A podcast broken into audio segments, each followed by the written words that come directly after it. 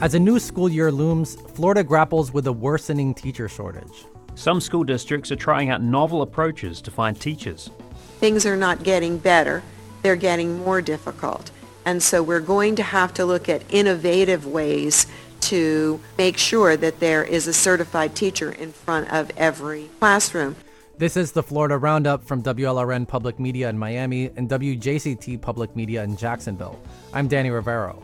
And I'm Matthew Peddie. Ahead this hour, we look at the causes behind these shortages and what can be done to address them. Plus, a change to state standards makes room for conservative teaching texts. And later, who's taking advantage of Florida's universal school choice and how will it impact public school funding? You can join the conversation at 305 995 1800 on the Florida Roundup with your phone calls after the news.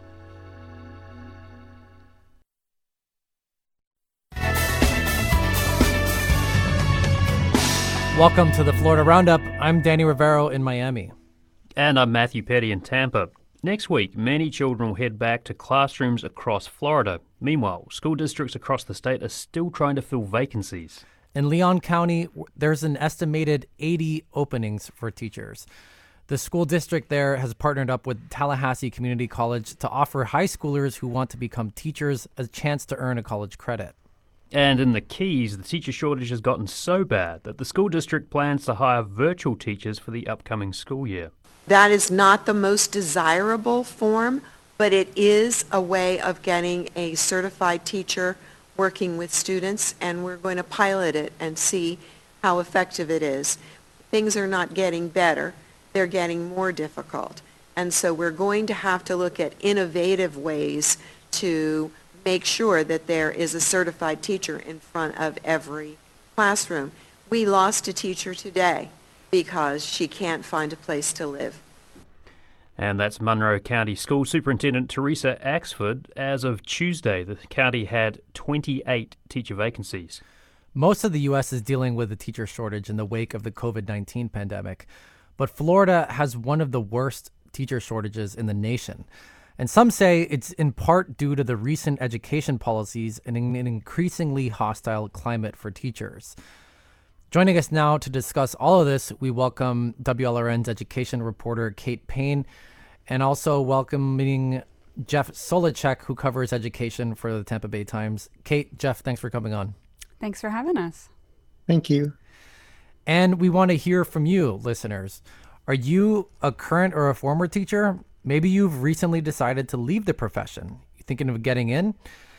Give us a call to talk about it at 305 995 1800 or send us a tweet at Florida Roundup.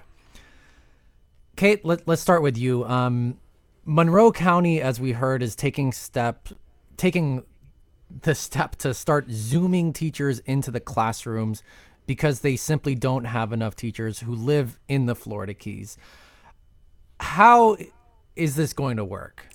Yeah, so uh, again, the, the superintendent, Teresa Axford, announced this plan this week to work with a company called Elevate K 12. They haven't signed that contract yet, but the idea is um, to, to hire these remote teachers uh, from wherever in the country um, to work in critical shortage areas like biology, chemistry, and environmental science. And then there will be a teacher's aide physically in the classroom with kids um, to, to help manage the classroom while the the certified teacher is is on Zoom from wherever. So the certified teacher would be remote, but there would be mm-hmm. someone in the class. I imagine the teacher's aide would deal with disciplinary things, which you requires a physical presence, I guess, right? I would imagine, yeah. Um, it's it's hard to picture. I, I don't know of any other district, certainly in the state, that's taken this step, um, but it's it definitely seems like a, a new level, a new sign of of how dire this shortage has become. And there's challenges for recruiting and keeping teachers that are pretty unique to the Florida Keys. Can mm-hmm. you can you tell us a little bit about that? Yeah, so we we've talked about these trends that are affecting districts across the country as far as the low pay, um, the the political pressure that many teachers are under, but the dynamics are particularly acute in South Florida and especially in the Keys because of this ongoing affordable housing crisis. So, development in the Keys is strictly limited because of rules around hurricane evacuations. Um, so, you know, the idea being if there are too many people living in too many homes, residents won't have enough time to drive up that one road going in and out of the islands. Um, so, new construction is tightly limited. Um, and, and that's the big restriction. Uh, you know, Superintendent Axford has said it's it's a constant struggle. Um, you know, sometimes it seems like on, on a daily basis of offering um, a job to a teacher, they're committed, they're ready to go, and they cannot find a place to live, and they rescind the offer. In Broward County, school board, some school board members want to boost teacher pay into the six figures mm-hmm. in order to retain and, re- and recruit teachers. The idea was voted down, just barely voted down. Um, what was the thinking behind that? I mean, that would be a significant pay raise for a lot of educators. Sure, yeah, and and the hope is that you know a hundred thousand dollars in total compensation would be a tipping point for teachers to stay in the district. Um, and you know we've heard from a string of teachers coming to Broward County school board meetings lately, talking about the extra jobs they've had to take on to cover their bills. You know, saying they cannot afford to buy a house in the community that they can't afford to retire. Um, and so this uh, can can sure. Broward County afford that? I mean, if they were to pass it. So that's the question. Um, the proposal that this one school board member, Alan Zeman, put forward, you know, the rest of the school board really couldn't stomach the budget cuts that he was proposing to make up for that money to fund these pay raises, and that was the sticking point for them. Um, but the board is very much still looking into this. The superintendent will be um, coming up with with his own proposal over the coming months, and they plan to circle back in January. School districts from the Panhandle to the Keys are struggling to fill staffing vacancies, as we've been talking about. St. Johns County, just south of Jacksonville, had 285 teacher vacancies as of yesterday on Thursday. That's after a record number of resignations took place at the end of the last school year. Michelle Dillon is the president of the St. John's Education Association, the teachers union for the county. Let's listen to her. So when you start the school year with a vacancy, it is a, a trickle down effect. Uh, you might have a sub. We're so grateful for our substitutes, but we never know if that substitute is going to stick around. Sometimes the students are divided into other classrooms. Sometimes they get sat in the auditorium or a gym with somebody watching over them. That's not the way anybody wants to start the school year. It's it's a challenge and, and frankly can become a burden on everyone from custodians up to the principal. So Dillon says teachers are resigning because the pay doesn't match the cost of living, and they're either moving to other districts with for better pay, or they're just leaving altogether. Mm-hmm. And she said part of why we're seeing this right now is because of different state policies that that affect conditions and um, the ability to teach certain subjects in the classroom. Mm-hmm. Um, Kate, what are, what are you hearing about resignations and how you know how school districts are dealing with this? Because a lot of this is coming down from the state. Sure. You know, I speaking to a, a, principal the other day, you know, she said she has never seen the level of teacher vacancies um, in over a decade as a principal. Um, and, you know, I think teachers have always known what the pay is, that it's not going to match, um, you know, the value that they're bringing to the community. But for so many of them, it's these other political pressures, um, you know, the fear of, of retaliation if, if something they say or teach is taken out of context um, you know, scrutinizing their books, their lesson plans. For many of them, that is too much. It's too much to bear. Um, and so districts are looking at a number of different angles. You know, some districts are, are hiring teachers from overseas. Um, Broward is bringing in about 150 new teachers from the Philippines. That's on top of about 100 who were hired last year. Palm Beach is, is in a similar position. Um, you know, districts are working with community colleges, trying to build out the pipeline of, of new teachers. Um, and and others are you know relaxing standards as far as you know the keys. Again uh, on their hiring website says you know not certified no problem. We'll help get you there. Um, so they're trying to look at this at, at all angles. Wow, 305 995 1800. Uh, just uh, some indication there from our reporter Kate Payne and WLRN of the struggles that the districts are going through. We want to hear from you as well. Maybe you're a teacher heading into this new school year, maybe you're a parent. What are your thoughts? Are you worried about whether your kid is going to have a teacher in front of their classroom? Maybe there's some other solutions that they're looking into. Give us a call, 305 995 1800. Jeff Solochek, uh, education reporter with the Tampa Bay Times. One piece of controversial legislation that got passed this year does threaten the survival of teachers' unions, expanding on a law that passed in 2018. I wonder if you have a sense of how that could impact attempts to fill teacher shortages going forward. Well, honestly, the teacher unions are not the teachers themselves. And while they are having the ability to negotiate contracts, and without teacher unions, you would wind up with basically no collective bargaining per se, but finding teachers is pretty much separate from that. Uh, teachers don't come to a district be- because they have a teachers union or because they don't in most instances they're looking to become teachers and looking for these other factors housing uh, affordability uh, good pay good jobs mm-hmm. things like that i don't really see the the union legislation impacting teacher recruitment in that way what are you hearing from school districts in the Tampa Bay region about staff shortages? Because we've gotten a sense just uh, in the last minute or so, uh, a few minutes rather, about what's happening in South Florida and, and further north. But what about in the Tampa Bay region? Well, Hillsborough County, which is the biggest county in the area, has the biggest problems, as you might expect. They have. Mm-hmm. Last we heard, somewhere in the 800 to 1,000 teacher vacancy range, where wow. some of the other districts, Pasco and Pinellas in particular, are in the lower ranges 100 to 200 and and they're saying that they're seeing in those two districts uh, it's becoming easier for them to find teachers than it was last year not to say that it's perfect and you know the numbers fluctuate all the time but it's better than it was last year at this time one of the differences between pasco and pinellas and hillsborough is that those two districts have a local option property tax which mm-hmm. voters approved and that money is going largely to give teachers raises, and Hillsborough does not have that. Right. Um, let's get a call in here. We've got George calling in from Davenport. George, you're on the air.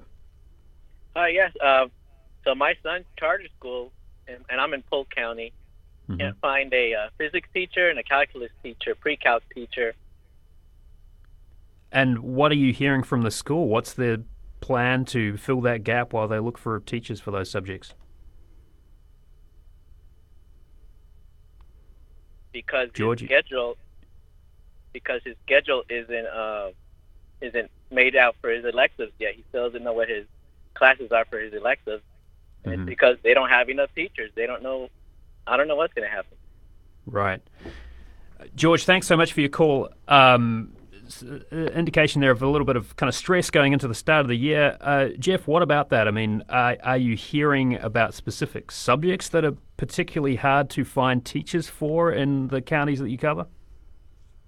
Every year, it's usually the same types of classes that they have trouble finding the the math, the science, courses like that. They also have trouble finding sometimes English teachers. It, it's across the board, and it also really depends on the school itself. There are some schools that are fully staffed and ready to go, whereas others are struggling to fill all their vacancies. And so it depends a lot on the campus culture and whether people want to go to those specific schools. A lot of the times, it's some of the poorer schools that are harder to deal with in whatever different ways that struggle the most to find teachers.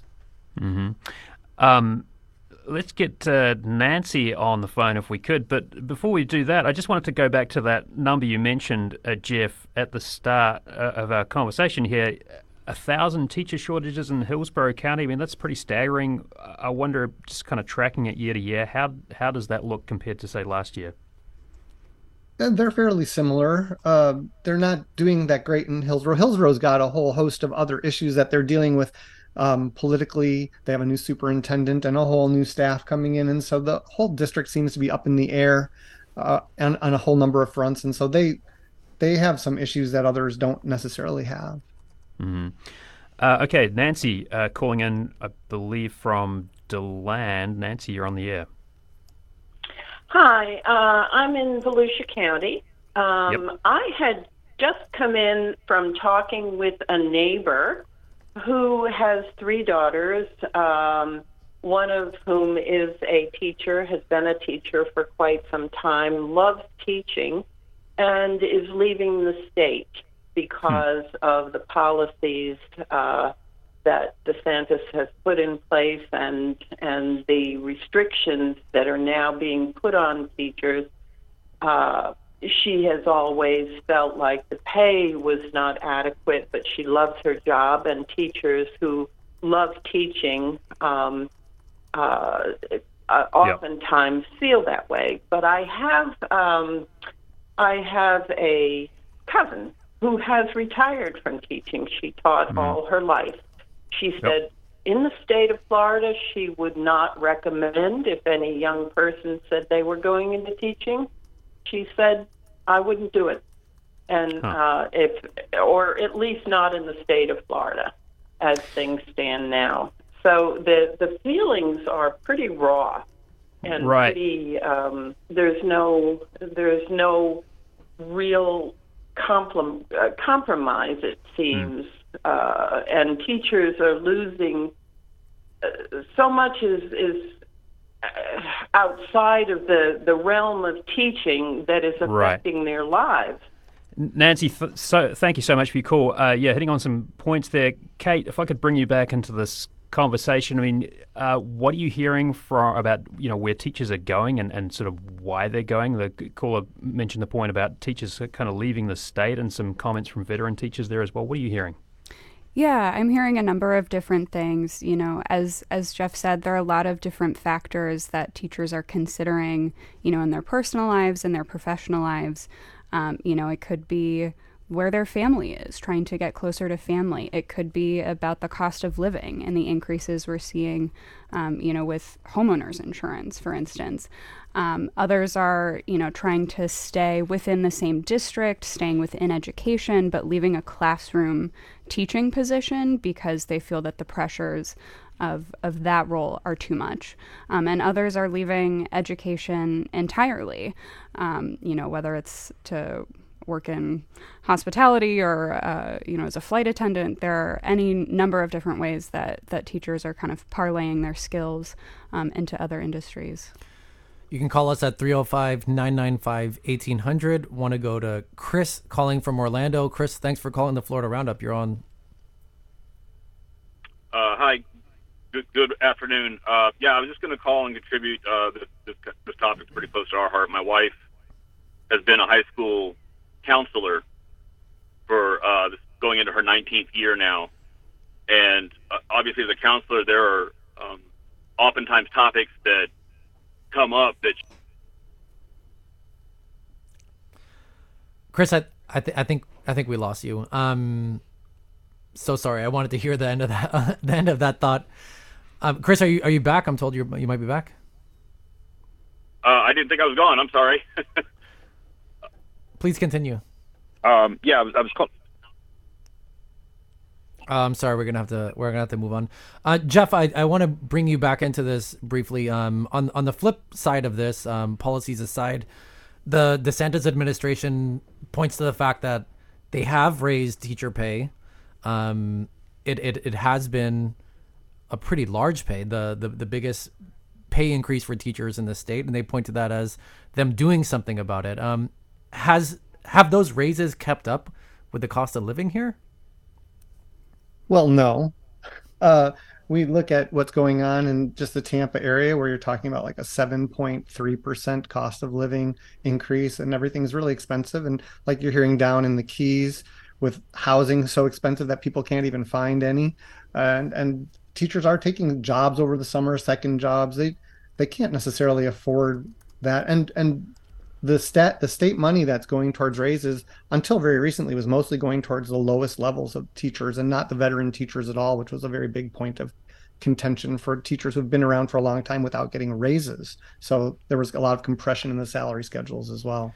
Right. So recruitment, but not so much retention. Um, we're going to leave this part of the conversation here. We've been talking with Kate Payne, who covers education for WLRN. Kate, thanks for joining. Thanks. And Jeff Solochek, education reporter for the Tampa Bay Times, will stay with us in the next segment. Coming up after the break and the Florida Roundup, Florida approves education materials from the conservative nonprofit media company Prager University. You're listening to the Florida Roundup from Florida Public Media.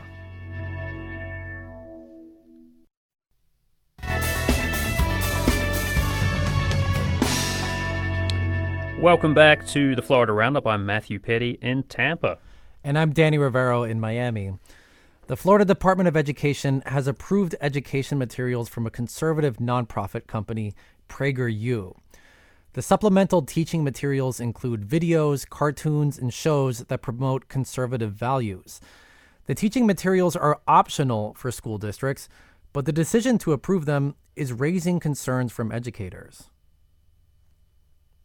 The nonprofit's founder, radio host Dennis Prager, told a Moms for Liberty conference over the summer that it's fair to say PragerU indoctrinates children. Yet Governor DeSantis has repeatedly said Florida schools should be places for education, not indoctrination, as his administration takes aim at what he calls woke ideology. Well, the move follows a string of controversial changes to public education in Florida, from guidelines about restroom use to new standards for teaching African American history. I talked with Marissa Streit from who who is the CEO of PragerU, and I talked to her yesterday about its educational materials. Ever since this announcement came out, there has been a pretty broad uproar in Florida about the state giving PragerU the thumbs up. A few Florida districts have stated that they do not plan to share the materials in the classroom, even if the state has given it the green light. Have any school districts you're aware of said or indicated to you that they will be showing these materials? We do know that many schools are going to be using our materials, but we believe in education choice. And we believe that really the school districts and the school boards need to listen to their own constituencies and their own communities. And given that we have such a large audience, we have a large community of people all over Florida and all over the country. And what I foresee is going to happen is that parents are going to go to the schools and say, hey, why not? Why not incorporate some of PragerU's lesson plans into the curriculum. We just say that parents and and school boards need to have these kinds of conversations and make their own decisions. Florida state law now says very clearly that classrooms are not a place for indoctrination. Last month, PragerU founder Dennis Prager acknowledged that PragerU is in what he called the mind changing business. And he asked what might be a rhetorical question, but that is what is wrong about our indoctrination? Speaking of PragerU, I'm wondering what is your response to that question? We are in the mind changing business. And, you know, let me ask you and your and your listeners if I told you that our job is to inculcate uh, the love of learning, to inculcate the love of country, to inculcate morality and do good, is that something that would bother our listeners? And so what is the difference really if it, you know some of it is is almost semantic right?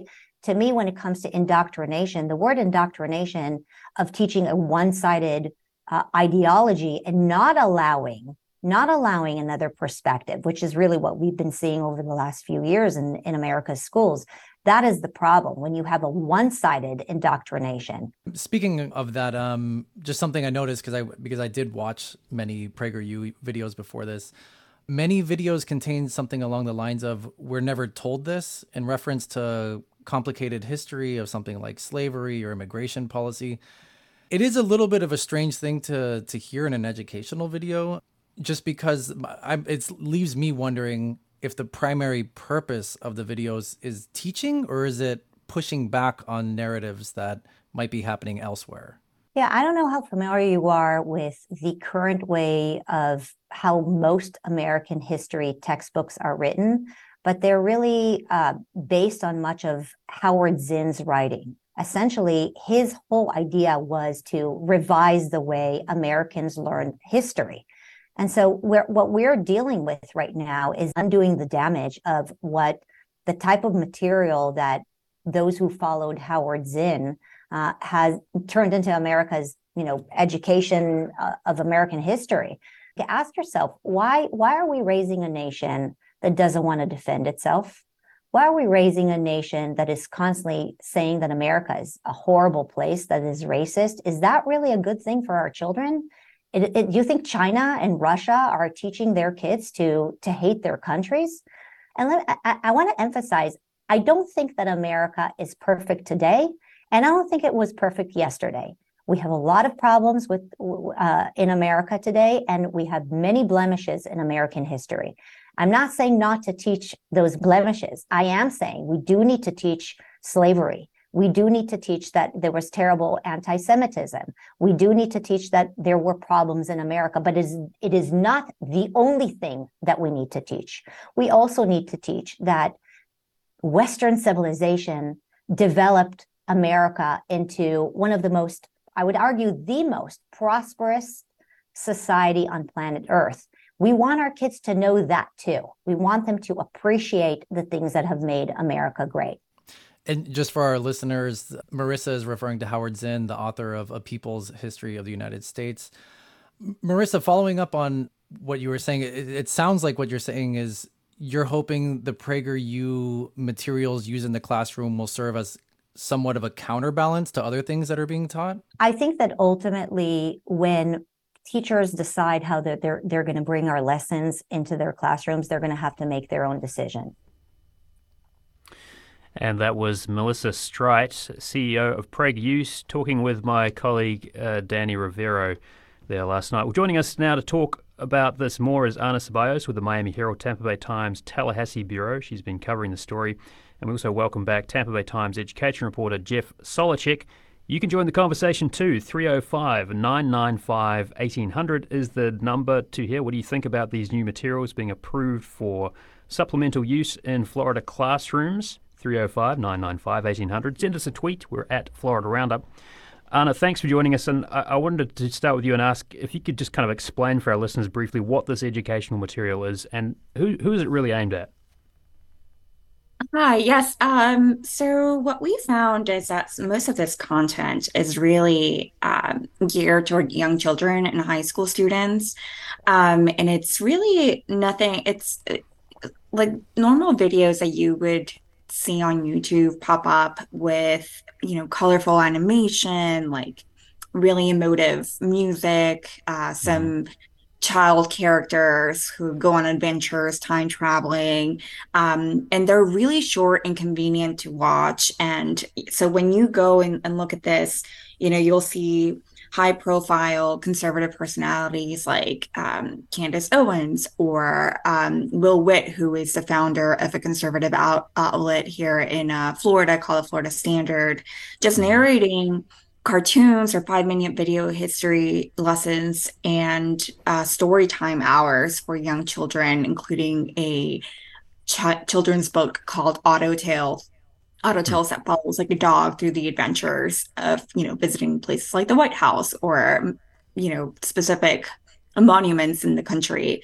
Right. Um, so it's really just a really short cartoonish videos that are really branded to kids and that have lessons that share pretty pro-American type of message that is aligned pretty much with conservative talking points that you see in mainstream politics mm-hmm. or conservative media. PragerU is not an accredited educational institution, Ana. So, so what do we know about how this organization's content got approved by the Board of Education? So the process by which it was approved remains a little bit of um, uh, unknown. What we do know, though, is that in July 5th, um, PragerU content was officially approved by the Florida Department of Education. We had the opportunity to also interview the CEO of PragerU, and she was who was interviewed for the show earlier. And she did tell me last week that the conversation started over the summer.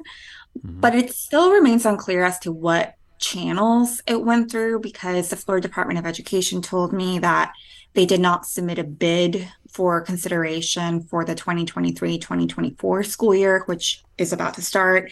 So it's really unclear as to what the process what process they followed to get the content approval. They only said that they had mutual friends in common. Uh, they wouldn't say who those mutual friends were um, and how they came about into the radar of the governor, the DeSantis administration, and the Florida Department of Education. They did say, though, that, you know, they have become aware that, for example, the governor shows his kids um, those these videos and through mutual mm-hmm. friends they knew that the content was i guess of the liking of the administration I wonder too. I mean, Dennis Prager is a fairly influential force in conservative politics, and you know, many of Governor DeSantis' more polarizing policies have been rolled out over the last few years as his presidential campaign took shape. What is your sense, Ana, of the politics around the Department of Education approving this content and I guess the timing of it as well? Right. The timing is kind of coming as it, it, you know, it almost seems like a snowball of policies that are coming out of the Department of Education as of late. Um, at least it's making a lot of headlines, even if it's a minority, right, of the policies that are being approved, but they're just getting so much attention that even the entire country seems to be talking about um, all these decisions. And you know this this nonprofit started in 2009 so it's been out there the only thing is that the timing seems to be now where the DeSantis is prioritizing the fight on quote unquote woke and making sure that um, you know that the education uh, schools in Florida are not pers- not introducing any instruction that would mm-hmm. would persuade students to believe a certain quote unquote partisan na- narrative. But what we're seeing is that a lot of the things that the Department of Education has been approving seem to be in alignment with the views of the governor in a way that critics now say, well, who's indoctrinating whom, right? Um, mm-hmm. and, and I think that that's kind of the disconnect between what the state law says, you know, pretty clearly like we state instruction should not be indoctrinating students or persuading students to believe any viewpoint. And so the question becomes like, what are we like? What what is this content accomplishing then? You can call us at 305 995 1800. I want to go to the phones. Elise in Tallahassee, you're, you're on. Uh, yes, hi. Um, I, I, I, ha- I teach in Leon County, Florida, or I have taught full time. I'm not teaching full time at the moment. Um, but you know, in regards to the curriculum, I mean, even if you just look at the, you know, the website for PragerU, if it's visuals, I guess if a picture is worth a thousand words, what you see is a a young white male at the top of a, a little mountain w- holding a, you know, giant American flag, and then beneath him you have like you know a white female a black female a black male. I mean it's just really uh it's really concerning. And i have a background in history the holocaust and this whole direction that this governor has been taking our state uh, you know this last couple of years has been concerning to me for some time because it just really reminds me a lot of you know the indoctrination that happened um, you know prior to World War II in Nazi Germany. And that's what I see happening, and it's very concerning. And, and I won't teach history or social sciences for that reason because I don't want to be in that position. Thank you so much, Elise. We appreciate the call. You're listening to the Florida Roundup from Florida Public Radio. Jeff, want to bring you back into this, reporter with the Tampa Bay Times. Um, PragerU materials that were just approved for use in Florida, they are optional. Um, CEO Marissa Streit told us that many school districts will be using our materials. D- do we have a sense of how many school districts might end up using them? Have any said that they will be using them? I have not heard of any that have said they will be. And in fact, I've heard of a handful who have said they will not be using them and they will not consider them unless they're submitted an official bid requesting for review. And so, so Jeff, we, have heard a lot about parental rights in education in Florida over the last couple years. Um, what does the introduction of this material, you know, potentially being used in the classrooms, what does it mean for parents, and how, how does that fit into the debate that's been going on about what books are allowed in school libraries and in, you know, and, and bookshelves in classrooms? Well, it's interesting you mentioned that because there's that group Florida Freedom to Read, and you know they've been fighting to keep books in schools and going through processes to challenge things to, so that all parents have a voice. They have actually gone on their websites and started posting opt-out forms saying don't like PragerU. Make sure that if your school brings it in that you fill out this opt-out form saying you don't want this in your class. You don't want your child presented with this information. So the parental viewpoints are out there and it's just going to come down to whether you know one side is listened to or another right and we do know many parents in Florida are in support of of, of this uh, these materials. So, oh, absolutely. There there are many in favor, but there are a lot of people who are still fighting, like you said, over books and other materials. And this is just another area where I think you're going to find that people are going to debate this pretty hotly. Want to go back to the phones now? You can call us at 305 995 1800. We have Terry calling from St. St. Petersburg. Terry, thanks for calling. You're on. Hi, good afternoon. I just was listening to the show and listening to the PragerU uh, official, and and realizing that her whole reason for being, her whole argument is predicated on the assumption or the belief that American public schools are teaching students to hate America. That was her; those were her words, and that is patently false there's no way that teaching in uh, passing the problems in the country that still exist is teaching people to hate America. Yes, we are the great American experiment with democracy.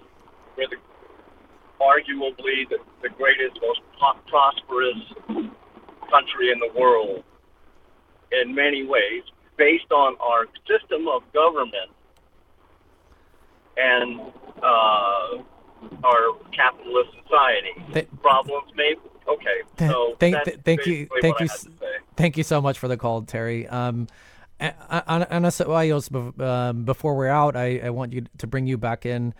Um, do you have anything to follow up with with Terry? I mean, what what have the critics of this th- this curriculum said. I mean, a lot of them echo what Terry's saying. Let these implications about what's being taught in the classroom is not true.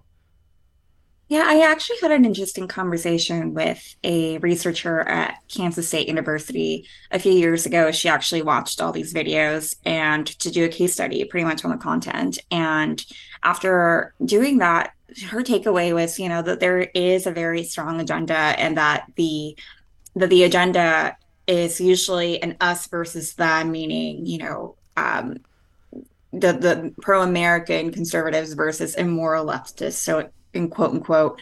And it seems to be much of what is driving a lot of the debate here in education. Right. And uh, um, Ana, sorry, we're going to have to to leave the conversation there. We've been speaking with Ana, Ana Ceballos with the Miami Herald, Tampa Bay Times, Tallahassee Bureau.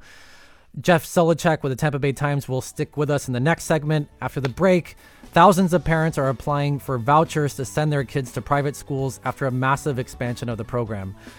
You're listening to the Florida Roundup from Florida Public Radio. Welcome back to the Florida Roundup. I'm Danny Rivero in Miami. And I'm Matthew Peddie in Tampa. Well, back in March, Governor DeSantis signed a major expansion of school vouchers into law. School choice advocates hailed the move as empowering parents to pick the education they want for their children. But critics worry about the price tag. Tag estimates for the Family Empowerment Scholarship, as it's called, are in the billions. Step Up for Students, the organization that administers state scholarships, anticipates tens of thousands of more applications for the vouchers, which can be used to pay for private school, homeschooling, and other options. So, who's taking advantage of the vouchers, and what impact could it have on the funding for public education? Well, Jeff Solochek, education reporter for the Tampa Bay Times, is back with us. And we also welcome to the program Doug Tuthill, president of Step Up for Students. I want to hear your questions and comments as well. Uh, what are your thoughts about Florida's voucher program? Maybe you're one of the thousands of parents who has signed up to send your child to a private school or for other reasons. Give us a call 305 995 1800. That's 305 995 1800. You can also send us a tweet. We are at Florida Roundup. Doug Tuthill, uh, talk us through this. How many applications have you received so far, and how does it compare to last year? Well, last year we served about 250,000 students. Uh, this year, I'm anticipating about 350,000. So we'll, we'll, grow about 100,000 100, students this year. Mm-hmm. Uh, applications in the system. sorry, I was going to say, where, where, are you at so far? Um, as of today, we've approved about 365,000 applications. Now, just because a family has an approved scholarship doesn't necessarily mean they use it. One okay. of the things I've been telling folks is that it takes a while for supply to catch up with demand. And so schools can't, private schools can't, you know, magically open up new seats overnight. So I think you're going to find it's going to take a couple of years before the supply side in private schools and in homeschool communities catch up in order to deal with the full uh, implications of, of HB1. So just to clarify, when you say you anticipate serving uh, 350,000 students this year, whereas last year it was 250,000, you're saying there may be more people who apply and are approved for those scholarships, but they're just not going to be able to use them necessarily. Yeah, I, I anticipate that we'll probably end up approving probably 425 to 450,000. Hmm. Um, but it's going to take a while for people to be able to find the right fit for their kid. And so I think it'll take a couple years for more seats to open up in private schools, more homeschool communities to get organized to handle more kids. So I think you're going to find probably, you know, 50 to 75,000 at least of the families who get a scholarship don't necessarily use it this year, but maybe perhaps in future years they will. I mean, so that's a big increase on last year. How are you coping with the surge in applications? I mean, are you keeping up with it all? Oh, we're very, very busy. Uh, we've added um, over 100 folks to help us deal with call center questions. Um, so, yeah, it's been very, very intense, but we're very excited. You know, the families are very excited because it's a chance to try to find a better fit for their kids. So, it's just a very exciting time. You know, I, I started teaching in Florida in 1977, so I've been mm-hmm. around a while. And I don't know that I've ever seen an opening of the school year quite this exciting. Uh, families are really excited to, to take a look at all the options out there not just our program, but more magnet schools, charter schools, virtual schools. Florida is really lucky because we have so many options for parents. It really is a state where families are moving in from out of state because they know there's so many options for their kids. So I'm just really pleased uh, for the families. And I'm also pleased for teachers. You know, I taught in the state for a long time. I was president of two teachers unions. And I'm seeing lots of teachers excited about the chance to start their own schools, start their own mini hmm. schools, start their own micro schools. So you're seeing a lot of innovation on the on the teacher side, on the on the uh, supply side, as well as a lot of excitement on the demand side from parents. Let's get a call in here. The number is 305 995 1800. If you have some thoughts about the school voucher expansion, uh, maybe in personal experience with it. But uh, let's go to Shelley, who is calling in from St. Petersburg. Shelley, you're on the air. Hi, thank you. Um, I it is my understanding that these vouchers for the school of your choice. Mm-hmm. Do not pay 100% of the tuition for the private school. So if the school of my choice for my child would be a $20,000 a year tuition, the voucher is not going to cover 20000 It's going to cover 7000 to 9000 somewhere in that neighborhood. Is that correct? And if so, the wealthy parents who are already sending their children to these schools could take advantage of the voucher and basically get $7,500 from the state, where a hmm. low income family is still not going to be able to afford the difference between the amount of the voucher and the amount of the tuition, so they do not have school choice. Shelley, thank you so much for your call. Uh, Doug, so uh, what about that? I mean, just just kind of clarify for us what the uh, the the amount that parents can apply for. Like, how much would they get from the voucher, uh, and you know what would it cover? Well, first of all, we have about 22 years worth of experience. It's not like the program started yesterday. Um, hmm. The expansion in the spring was a was an expansion, but like I said, we've been giving uh, scholarships to low income families um, since the law passed. The first law passed in 2001. So we have um, over 22 years worth of experience on the very assertion that Shelley made. And the good news is that um, uh, she's incorrect. It turns out that there's a lot of diversity in the private school uh, community in Florida. And there are a lot of schools in which the tuition and fees uh, this year it's going to be average about $7,700. Hmm. Uh, it depends on what grade level you're in, and also depends on the cost of living of the county. But uh, the reason we're growing so dramatically is because there are lots of schools that do allow uh, these families to be able to afford their schools at, at $7,700. There's also right. a lot of schools that are more high end that have their own scholarship programs. I have a friend that, who runs Admiral Farragut in St. Pete. Um, it's about twenty-five, twenty-six thousand dollars a year there, but his his school actually takes about fifteen to twenty scholarship kids every year because they want to have a nice, diverse uh, background in, in their schools. Um, the average family income in our program historically has been about forty thousand dollars a year. I don't think that's going to change much for the first couple years. If you're wealthy, you're able to afford a very affluent house in a very affluent community, and you actually like your, your neighborhood school. It's a school that's serving primarily uh, wealthy families. And so I'm not sure that a lot of families who are in who spend a lot of money, if you spend a million dollars to buy a house because you want the school in that neighborhood, you're probably not going to move. So we're, we're primarily seeing continuing the middle class and low income uh, families are the ones that are primarily using the scholarship based on the data we have today. You're listening to the Florida Roundup from Florida Public Radio. Um, Jeff Solochek, reporter with the Tampa Bay Times, want to bring you into this. Um, so some of the pushback when this was being proposed and when it was passing through the legislature was that this is somewhat of a sum, zero sum game where more money for vouchers equals less money for public schools. Is is that the case as this program really expands and takes off right now? It, it's kind of hard to tell in some ways because school districts are still trying to assess exactly how many students they might be losing as a result of this and how to how the money will flow through them. The the budget cycle has been changed so that there's a lot more money that's coming through the state funding program that's set aside specifically for vouchers. So it looks like there's a lot more money in there, but it's also just flowing through. So whether the, the, the, legislature also set aside 400 some odd million dollars for school districts that see that they are losing funding as a result of the vouchers and the students leaving. So everything is still kind of in flux as everybody's developing their budgets, and it's kind of early to tell whether it's really going to be a big problem or not.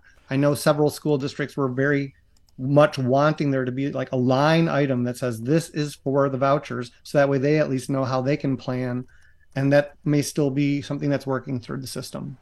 And Doug Tuthill, I want, want to come back to you. You mentioned the the average household income for for people that are applying for these vouchers is somewhere around forty thousand dollars, but there is technically not an income cap. Is that right? I mean, have you seen very wealthy families take advantage of this? You know, what they would have been paying out of pocket now they're getting essentially a subsidy. The uh, the majority of the applications uh, that we're receiving today are, are basically the same kind of demographic that we've seen historically. There hasn't been a big influx of, of lots of wealthy people. Um, like I said before, um, a lot of people in Florida who have who are who have good money who are able to buy a house in a very affluent neighborhood, and they bought a house because of that school in that neighborhood. There are affluent families in upscale private schools. A lot of those private schools don't take the scholarships, um, and so um, most of the schools that take the scholarships are, are working class schools, schools that serve lower income families. I do think, like I said before, over the next couple of years, you eventually will see um, more of the upscale schools start to take more of the scholarships. I think it's going to take a couple of years for for all that to play out. The other thing I would say about money is obviously um, the money follows the child. So if a child leaves the Hillsborough School District and goes to a private school, then eventually that Hillsborough School District no longer gets paid for that for that student. That's also true if the child you know moves for other other reasons, et cetera. The good news for the taxpayers is, um, as Jeff knows, it costs us about uh, fifteen to sixteen thousand dollars a year for the taxpayers to educate a child in a district school. As I mentioned earlier, the average scholarship this year is about seventy-seven hundred dollars, and seventy-seven hundred is about half of, of what it costs to, to educate a child in a district school. And so, from a taxpayer's perspective and a budget perspective, we're saving a lot of money for the state. Hopefully, that state uses that money to reinvest in more kids in the district schools. And Jeff, I want to bring you back in. Um, we only have a, a, few more seconds to go, but how much money is the state of Florida putting towards this voucher program this year, and how does that tally with the estimated costs? Well, it's about supposed to be 2.7 billion dollars with another 400 and some odd million dollars set aside for for making school districts whole if they're starting to see trouble with their budgets. And as far as the numbers are going right now i'm i'm hearing that it's supposed to be within budget. Doug would probably know the answer to that more yeah, I agree with Jeff. I don't think there's going to be a budget problem. I think the money um, that was allocated is going to be sufficient to cover everything. So I agree with Jeff. Thank you. Thank you both. Um, we're going to leave the conversation there. We've been speaking with Jeff Solochek throughout the hour, education reporter for the Tampa Bay Times. And also, this segment, we were talking with Doug Tuthill, president of Step Up for Students. Jeff, Doug, thank you so much for joining us. Thanks, Thanks for inviting guys. us. And that's our program for today. The Florida Roundup was produced by WJCT Public Media in Jacksonville and WLRN Public Media in Miami. Heather Schatz and Bridget O'Brien are our producers. WLRN's Vice President of Radio and our technical director is Peter Mayers. Engineering help from Doug Peterson, Charles Michaels, and Jackson Harp. Richard Ives answers the phones. Our theme music is provided by Miami jazz guitarist Aaron Lebos at aaronlebos.com. I'm Danny Rivero. And I'm Matthew Peddie. Thanks for calling in and listening. Have a great weekend, everyone.